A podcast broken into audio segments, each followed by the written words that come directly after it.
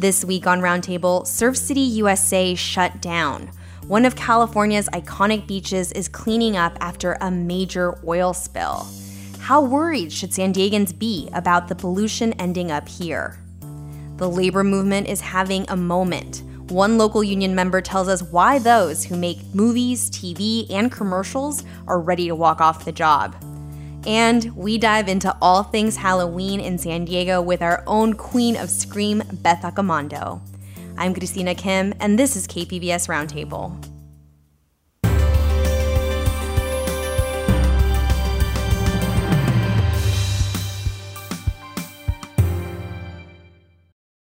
KPBS On Demand is supported by UC San Diego Osher Lifelong Learning Institute, hosting an open house to learn about the upcoming classes and seminars, member benefits, and meet the volunteer leadership team. Saturday, March 30th. Registration at extendedstudies.ucsd.edu/olli.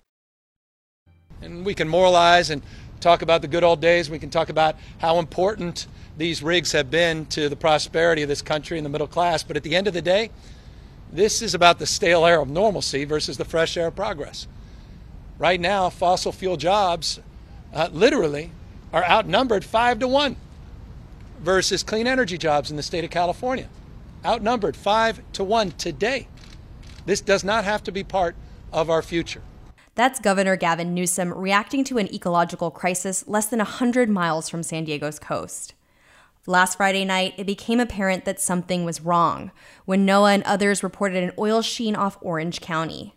The following days brought us images of birds covered in oil, dead fish, and what looks like a toxic stew advancing on a community best known as Surf City, USA. No one's going into that water now, and this week on Roundtable, we start with one of the many reporters on the story, Jacob Margolis, who covers the environment for public media station KPCC in Los Angeles. Hey, Jacob. Hi. If you can, set the scene for us. What have you heard from those who have been close to the spill this week? Yeah, so I actually heard from a resident today that uh, back on Friday, she was smelling just absolutely terrible gas, oil smells, and an alert went out around that last Friday. And since then, it's just been, you know, oil has been coming more and more oil has been coming to shore. Uh, the smell has been pretty intense. We've seen oil uh, seep into the very ecologically sensitive areas there. And, you know, a lot of beaches are closed down. Um, in response, there are some 800 uh, people, uh, contractors, starting to clean everything up, but it is an absolute. Uh, it's it's not a good sight. It's not wonderful to see. The focus right now is on the Huntington Beach wetlands, an area where conservationists have worked for years to protect and restore. Why is this such an important ecosystem in our area? Yeah, so over the last century, California's lost about 90% of its wetlands. So there have been some concerted efforts to bring them back. The Talbert Marsh, in particular, which is in the Huntington wetlands, which has been impacted, uh, there has been a very concerted effort to bring it back since the 1980s. And wetlands serve a lot of purposes. Uh, you know, they're very ecologically diverse areas, they act as homes to many native species. They also sequester carbon from the atmosphere, they act as coastal kind of flood and erosion control as well. Like they might just look like kind of swampy areas, but they're actually really important.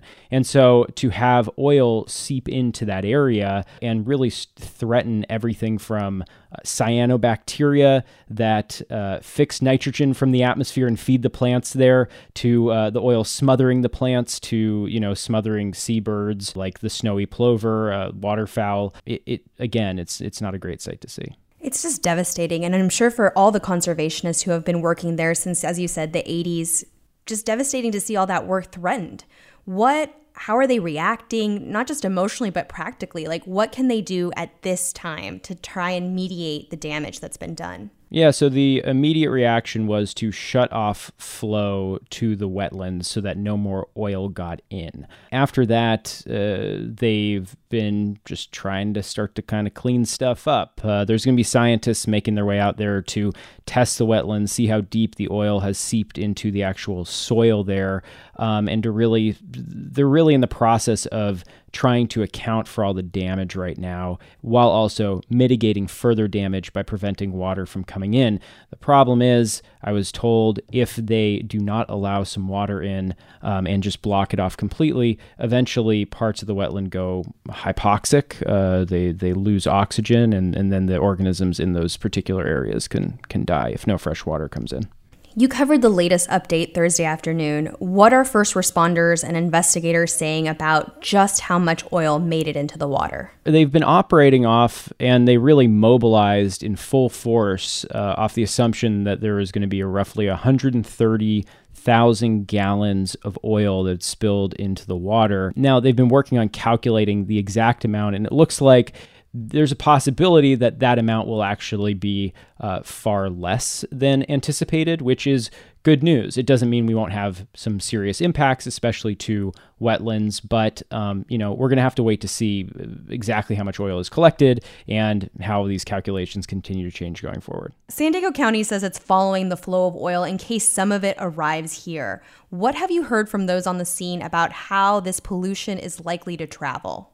Yeah, oil's still showing up on beaches and it is flowing south with uh, the current and the weather. And it has started to show up in San Diego. Um, so it will become more and more of a problem there as well. Uh, officials are tracking it, but again, we're going to be dealing with oil on these beaches for some time. We heard an estimate on Thursday, kind of thrown out there by some Orange County officials, that it might be weeks, if not months, before some of the beaches are open. So, uh, you know, they, they've got to wait for all the oil either to come in or be collected first and, and then be able to move forward. So, people need to be patient. Do we know much about how this actually happened?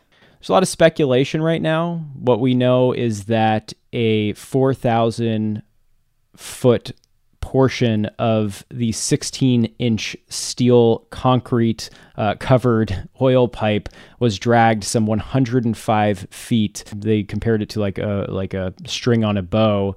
It should should not have been that way, and there's a 13 inch crack in it. Uh, there's been a lot of speculation that it was a ship's anchor that that dragged it, but um, anything beyond that, you know, they've been. Uh, we're waiting. The press is waiting for investigators to get there and pop up with their own PIO, public information officer, so we can start to ask a lot of questions about um, what they're finding out. As we heard from Governor Gavin Newsom, California is already a leader when it comes to pivoting away from fossil fuels. But these offshore rigs still exist. Is it a reasonable expectation that sooner rather than later, this sort of dangerous work in our ocean is going to get phased out?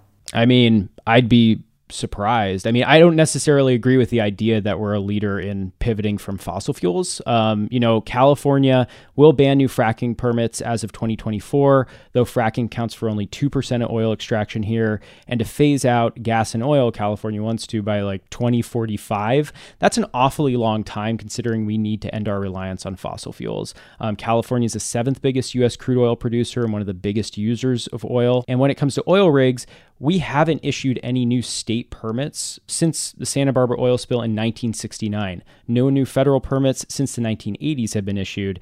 So, you know, we have these oil platforms that are going to continue to sit out there. They are still profitable. Uh, I would be really surprised if anytime soon, I mean, I think it'd be probably be good as fossil fuels are, are not good. I'd be surprised if anytime soon we ended our reliance. And now, Dianne Feinstein did propose a bill to ban offshore drilling off the West Coast, but I think we're a lot further away from separating ourselves from fossil fuels than people realize. I've been talking with Jacob Margolis, environment reporter for KPCC. Thank you so much, Jacob. Thank you. Whether it's protections for gig workers or renters losing eviction protections, here on Roundtable, we've been paying attention to the soaring cost of living and, by extension, how we value workers. Part of the reason for this decline is the weakening of organized labor. But from Kellogg factory workers to Kaiser nurses, unions are having a moment, either already on the picket lines or on the verge of doing so. Now, the people who work behind the scenes to bring us the TV shows, movies, and commercials that got a lot of us through the pandemic are ready to do the same. IATSE is the union for the lighting crews, audio techs, and stagehands that keep the Hollywood, rock and roll, and convention machine rolling. And Richard Disbrow is the business rep for the union's San Diego chapter. He joins me now to tell us what this is all about and what it means for local San Diego production workers. Welcome, Richard. Hi, Christina. Thanks for having me. IATSE stands for the International Alliance of Theatrical Stage Employees. Who qualifies to be part of IATSE, and really what kind of work do members do here in San Diego? Yeah, so we represent 81 crafts alone in film and television, along with stagehands, which do theater, riggers, film, television, like I said, and rock and roll. And then a, big chunk of our work here in San Diego is actually convention work for, through audiovisual technicians. Got it. I think when people outside of the industry hear things like Hollywood or film production or anything of this nature, they get a little dazzled and it can seem like very lucrative work to be in that industry. But as we've been seeing and hearing from workers that want a better contract, these jobs entail long hours and the pay isn't always high. What would you say are the key one or two major issues that you feel need to be addressed by the studios? Yeah, so the two big ones are obviously wages to keep up with cost of living. You know, you got some people who are in the low, you know, uh, 20s to the mid 20s. Those need to those need to come up. And the other one is just uh, worker safety. And one of the big issues that's being pushed is what we call turnaround, which is the time that you end your work call for the day and the time you start again. Currently, it's at eight hours. We're asking for more time because you need more time to drive home do what you got to do, get enough rest, and be able to get back to work the following day. Because most of these people are doing, you know, 14, 15, 16 hour days consecutively, weeks on end. Sometimes Hollywood studios choose to film on location. The new Top Gun sequel is an example of that here in San Diego. But often studios will just send their own people to travel rather than rely on local talent. Is the union also trying to secure more local hires for these types of productions? Yeah, so the union's done a lot, especially here in California at the state level. Back in 2014, we passed a law that allowed uh, productions to come back and get an incentive, which brought a lot of work back. We have the issue of our proximity being close to LA, and with our film commission closing back in 2014, we're kind of like the backyard for LA where they think they can just come down. And so we're working with local politicians right now to help push legislation for local hire incentive for those productions. IATSE recently voted to authorize a potential strike, and that's actually a huge deal. The last time the union striked was in 1945 in what was called Hollywood's Bloody Friday. How close are we to that actually happening? And again, what would that mean for people in San Diego? Yeah, so no one wants to go on strike. The people making movies and television shows want to create new programming for consumers to watch, not walk picket lines. Uh, unfortunately, you know, we've been given very little choice by employers who refuse to consider our needs. So it's look, no one wants it to happen. It may happen. If it does, obviously it'll slow production down and, and we'll we'll halt production here for location shooting in San Diego. Earlier, I mentioned some of the other union actions, such as the Kellogg strike happening across the country. Is there a bit of solidarity or morale boosting when you see other unions taking direct action? Yeah, I mean, I got to tell you, the labor movement's uh, been on a roll, and there's been tons of solidarity through uh, a bunch of other unions locally here. You know, uh, through the Labor Council, we're in support with SEIU, who's out there at UCSD Medical fighting for their uh, residents and interns, as well as UFCW, uh, who's out there fighting for CVS workers. And in turn, all those people have showed out to our rallies that are going on which we're rep- we're pushing uh, to get a first contract with an employer called Encore, who uh, represents AV technicians in 24 different hotel properties. So there's a ton of solidarity going on here locally in San Diego, and I think you're going to see uh, more of it in the months to come. So, what's really the next steps that we expect to see, you know, in the next coming months as it comes to this negotiation? So the next steps as of now is the balls in the court of the producers. You know, we did the strike authorization. We've given them our proposal. And so we're waiting to hear back from them. There is no set date as far as like, you know, if we don't hear back by this time, the goal is to continue negotiations, but show them that we're serious about striking. What are they not budging on? What's the sticking point for the studios? Uh, so again, it's the two biggest ones, right? It's the increase in wages, which we feel that especially through what is considered new media, which is now the main media, which is through the streaming services, uh, to get the wages up to what is at like network rates and then the turnaround time, which we think is very important for the safety of our members and for the safety of the job site for people who aren't getting enough rest and to help relieve some of that fatigue and have a better work life balance. You know, you mentioned that a lot of the work here is driven by conventions and rock concerts. We did just go through this pandemic that really shuttered a lot of those events and opportunities. How is the production business coming back here in San Diego? So the production business is starting to pick up. The film and television side is slow coming back. We get a lot of commercials and stuff like that. And a lot of that has to do with the fact that we don't really have a strong infrastructure here as far as studio space. But the conventions and the rock and roll and all that stuff is, is starting to come back. And how's worker morale doing? So, you know, like I mentioned, they just went through a stretch where maybe work wasn't as available as it has been in the past. Now you say we're building back up to having opportunities. But now again, we have this kind of labor negotiation, this labor contract. How's the morale?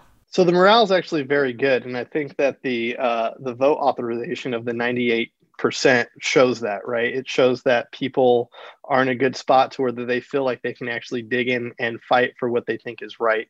You know, getting through the pandemic was was very tough, but we're able to get back at it and you know we have a lot of support from a lot of other unions who are who are backing us and so we feel confident that we can push forward and, and, and get what we think is you know basic rights I've been talking with Richard Disbrow from the San Diego chapter of the International Alliance of Theatrical Stage Employees, better known as IATSE. Thank you, Richard. Thank you very much. KPBS On Demand is supported by UC San Diego Osher Lifelong Learning Institute, hosting an open house to learn about the upcoming classes and seminars, member benefits, and meet the volunteer leadership team. Saturday, March 30th. Registration at extendedstudies.ucsd.edu/olli. Now for a bit of fun because we all deserve it. It's October and that means Halloween is around the corner. Spirit Halloween stores have been in business for a few weeks, decorations are already up in the neighborhoods. And after COVID 19 forced us to shut our doors to trick or treaters last year, we're finally in a spot where a lot more people are able to celebrate safely and responsibly. And here at KPBS, I know there's someone who's extra excited for the festivities to be back. KPBS arts and culture reporter Beth Accomando can't wait. So, this is the kind of thing I usually do for Halloween. And the reason I do it is for this. Ah, yes, the joyful sound of children leaving my house on Halloween. It is a happy sound, and you know what? They will remember that. They, it's a good, it's a good memory. I remember my first haunted house I ever went to like it was yesterday, and I was so scared, but I got out and got back in line. I wanted to do it again and again and again and again. That's part of Beth's story this week for Evening Edition, talking with Greg DeFada, the mind behind the haunted hotel now in Mission Valley. There's so much going on, so let's check in with Beth about Halloween happenings all around San Diego. Hey, Beth, it's your season. Yes, it is. And there's a lot that is happening now that wasn't happening last year. Let's start with the haunted hotel which I have to tell you is very scary. So, give us a little bit of a lay of the land. Why the new location? Why did it move from downtown to Mission Valley? And what can visitors expect this year? Yeah, it's been in Mission Valley before. It basically got pushed out of the broker building downtown because it was renovated and they no longer had access to that basement that they used to use. So now they have 10,000 square feet in Mission Valley and they have three mazes operating there. And then they also have the Haunted Trail, which is still in Balboa Park, which I think is the most bang for your buck for the, the haunt there. So you mentioned that haunted walk in Balboa Park, but what are some other options here in San Diego for folks looking for a few scares or just to get into that Halloween spirit? Sure. Well, one thing that I really enjoy is PoeFest, and this is from Write Out Loud, and it's a performance piece. But the thing that is really great, I don't know if anybody's ever seen it, but Travis Rhett Wilson does an amazing Edgar Allan Poe, and it will give you like goosebumps and chills to hear him reading some of the Poe stuff. So that's a performance piece that is going to be at the end of October, October 29th, 30th, and 31st. There's an organization called Midsummer Scream, which is based in LA, and they put out a great newsletter that highlights all the kinds of haunts and Halloween themed activities. And if you sign up for that, you can get information. And I just found out about Temecula Terror.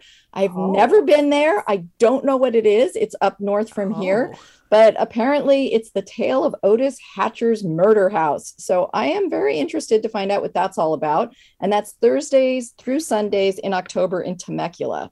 Got it. How about anything less scary? Let's say you've got some kiddos who maybe don't need to be terrified, but still want a bit of that spookiness. Anything out there for the kids? Temecula Terror claims it has something that's more family friendly, but again, I haven't checked it out yet. But you know, there are some usual suspects for Halloween. You can check out things like Halloween Horror Nights at Universal Studios, Six Flags, Fright Fest, and Knott's Scary Farm. And they have a little more diversity in terms of what they're offering. And you know, there's a lot of like kind of pumpkin patch sort of places where you can bring your kids. I won't lie. I think I'm more of the pumpkin patch variety myself. I the haunted houses really scare me, but it does seem like Halloween is more and more for adults and kids these days. USA Today reported this month that Americans are expected to spend $10 billion on this holiday. What is it about Halloween that's grabbing people's attention and where is this money going? Well, I think there's a number of things. For one thing, Halloween is not a religious holiday. It's not like Christmas or Easter. And it's something that really families can enjoy together in a weird way. I mean, you can go out trick or treating with your kids, or you can create a home haunt, or you can go to costume parties. But the thing is, it probably has something for everyone. And it involves craft and creativity. And it's just something that I think a lot of people enjoy because as an adult, you can remember what it was like to be a kid. You can involve your kids. If you don't have kids, you can do adult themed parties or you can do home haunts. So I think it's something that's just very appealing. And also, it's something that you don't have to do with your family. You know, Thanksgiving and Christmas is a very kind of family centered thing. Right. But with Halloween, it's a lot about just doing things with your friends and with the horror community if that's what you're a part of and you know the money is going to a lot of home decoration into costumes i think one of the things that's really fueled the home haunt craze is that ever since we've had the internet and youtube and people are sharing the things they can do people have a much easier time figuring out ways to make haunted houses and to make crazy costumes. And so I think there's a real level of inspiration and creativity out there. It's also got to be going to the candy, though, right? It's a big time for candy sellers. I'm sure it's going to there in part too. you can see that that's what I'm most excited about. I'm like, where's the candy? Well, or is there any other Halloween themed stories that you're working on for KPBS? Well, I've done some stories about some LA haunts, or not necessarily haunts. And two things that I adore up there are kind of immersive theater there's delusion mm-hmm. and there's urban death, Zombie Joe's Urban Death. And what these are, are these kind of immersive theater experiences. So, delusion allows you to be in this haunted house for up to five hours.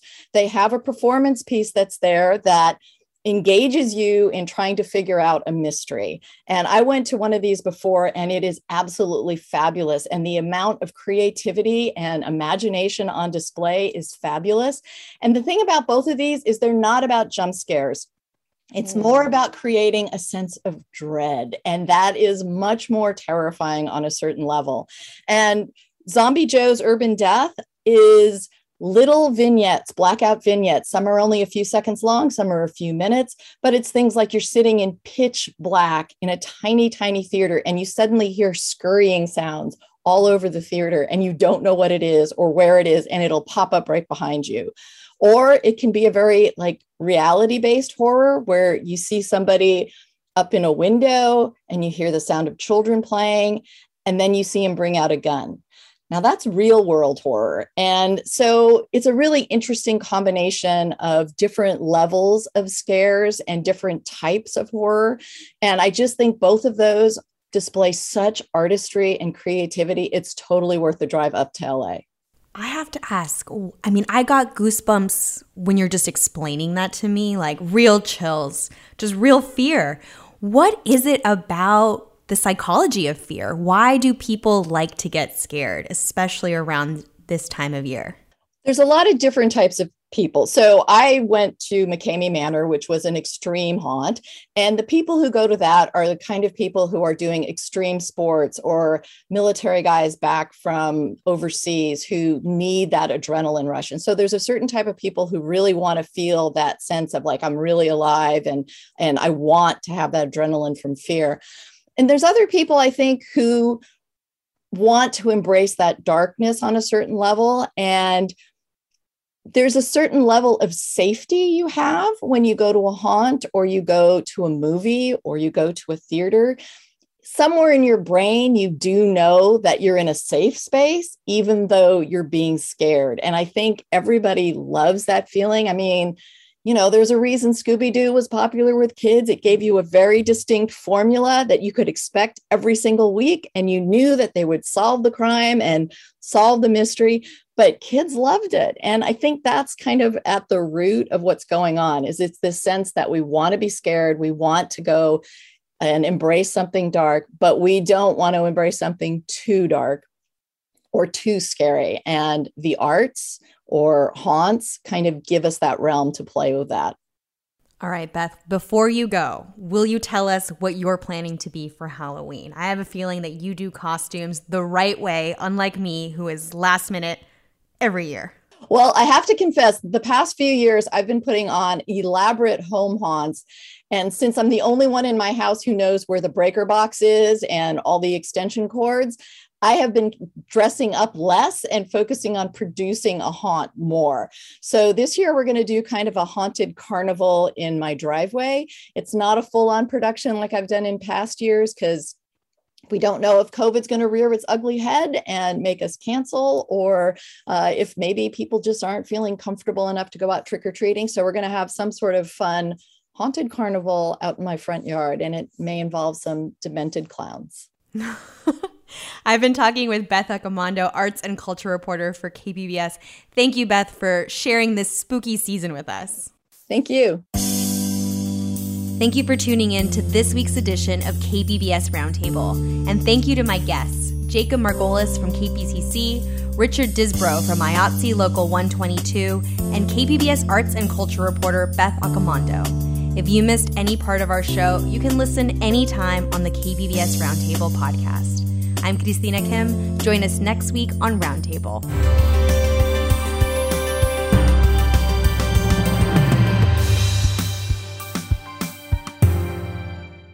KPBS On Demand is supported by UC San Diego Art Power is presenting Indian fusion band Red Baraat, mixing Indian Bhangra rhythms, hip hop, and funk music, March 23rd at the Epstein Family Amphitheater. Tickets and information about upcoming concerts and events at artpower.ucsd.edu.